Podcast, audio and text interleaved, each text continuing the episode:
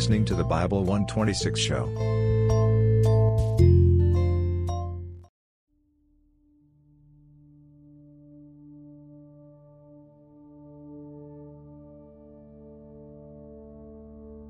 Could the rapture happen in my lifetime?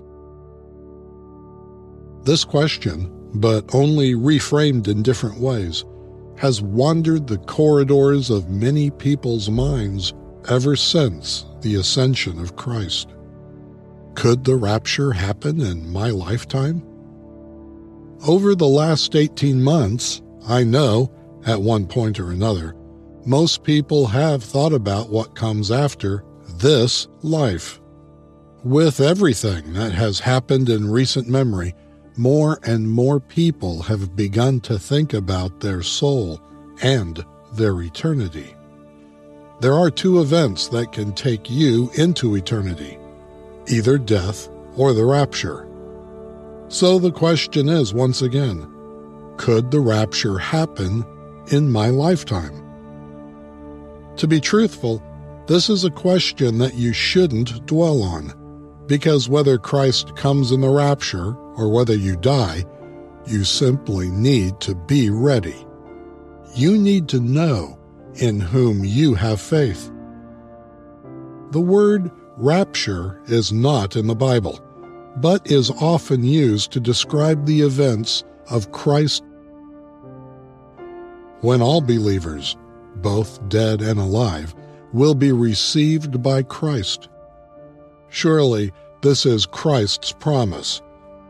John 14:3 says, "And if I go and prepare a place for you, I will come back and take you to be with me, that you also may be where I am." Christ indeed promised to come back for the saints with the purpose of dwelling with them. Do you ever think about heaven? I do. Do you really believe in heaven, Pastor? Yes, I believe in heaven more than I did yesterday, for I am one day closer to heaven than I was. John 14 Let not your heart be troubled. Ye believe in God, believe also in me. In my Father's house there are many mansions. If it were not so, I would have told you. I go to prepare a place for you.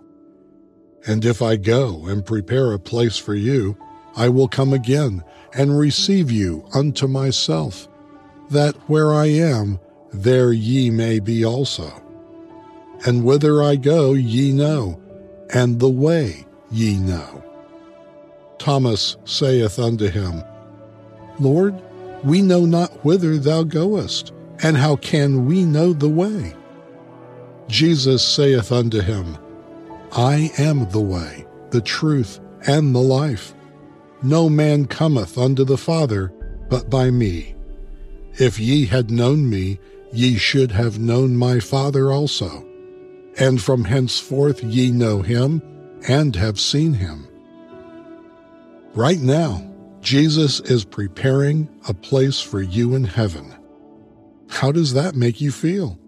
To know that your Savior, your Lord, your King, the one who loved you enough to die for you, is preparing a place for you in heaven. Do you comprehend that God could have chosen to let mankind die and go to hell? but he wanted eternal fellowship with you so much so that he was willing to pay the price for your sins. Whether we meet him through the rapture or death, it doesn't matter. Are you ready? Examine yourself. Are you ready? Are you absolutely certain?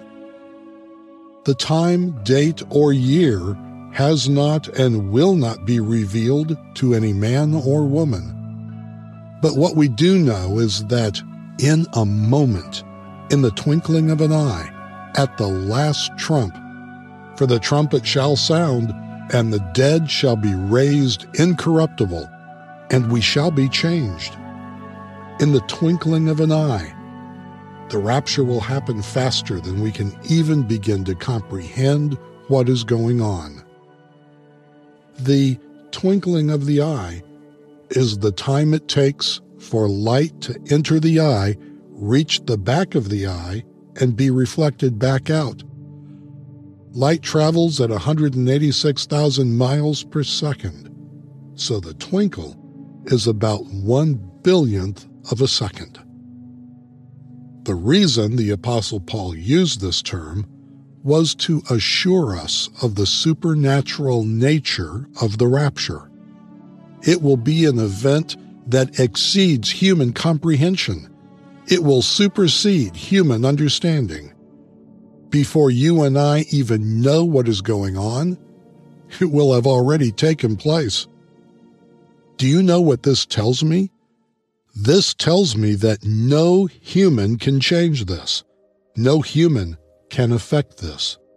The rapture will happen. The rapture will happen in the twinkling of an eye. You and I will find ourselves in the presence of the Lord. We will meet the Lord in the air. Do you know how long you have left on this earth? Have you ever witnessed a dying man asking for more money, fame, beauty, possessions, certificate, or political power? When given opportunity to make a request, a person who only has moments left on this earth never asks for anything material. When faced with the reality of death, all the things of this world becomes vanity and unworthy to request for. But I ask myself, why then we as people spend our life chasing after these things on earth, chasing after the treasures of this life? The truth is, no matter how many possessions we amass on earth, we will carry nothing out of this world. No wonder Job rightly said that empty we came and empty we shall return. Job 1 verse 21 and said, Naked came I out of my mother's womb, and naked shall I return thither. The Lord gave, and the Lord hath taken away. Blessed be the name of the Lord. Do you know what one of the most sobering thoughts is? It is the thought that you know how long you have spent on earth, but you don't have any idea of how long you have left. David gave us a very important line of prayer in Psalm 90, verse 12, saying, So teach us to number our days, that we may apply our hearts unto wisdom. David knew that everyone will likely live their lives foolishly if they do not learn to number their days. It is only those who have learned to number their days that will be careful of the way they live their lives. It is quite unfortunate that many believers do not even look beyond this world anymore. They are caught up with the events of this world to the extent that they have lost sight of heaven.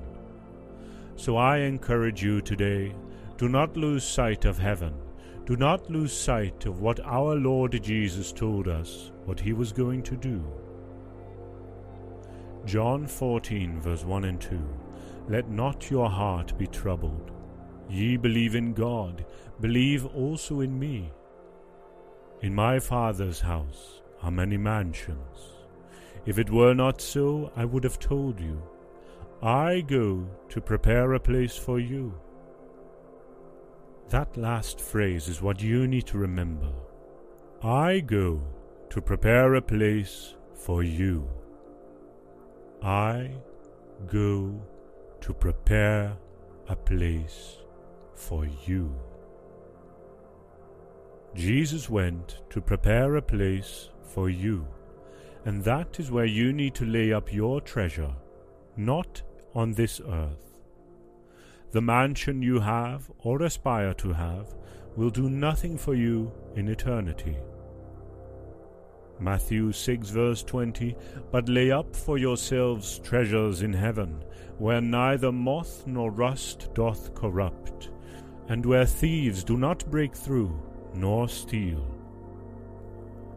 So many people keep postponing the day of their salvation. Some would say that they will become serious with the things of God when they get married, while some would promise to give their lives to Christ after graduating from school. Why should you boast about tomorrow when you don't have control over it? You can only do something about the present time you are living. You don't have an idea of what the future holds. If you fail to live your life for Christ now, you may never have such an opportunity again. Today is the day that Lord has made. Today is the day to serve Christ. Do you have a sin in your life that you ought to confess and forsake?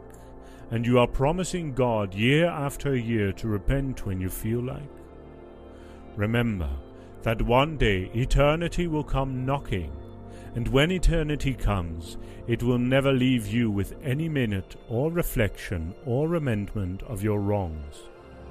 If you do not know how long you have left, why do you live as if you have eternity to live on earth? God has ordained time for every one of us and we cannot spend beyond the days of life that has been appointed to us. None of us decided the day we were born.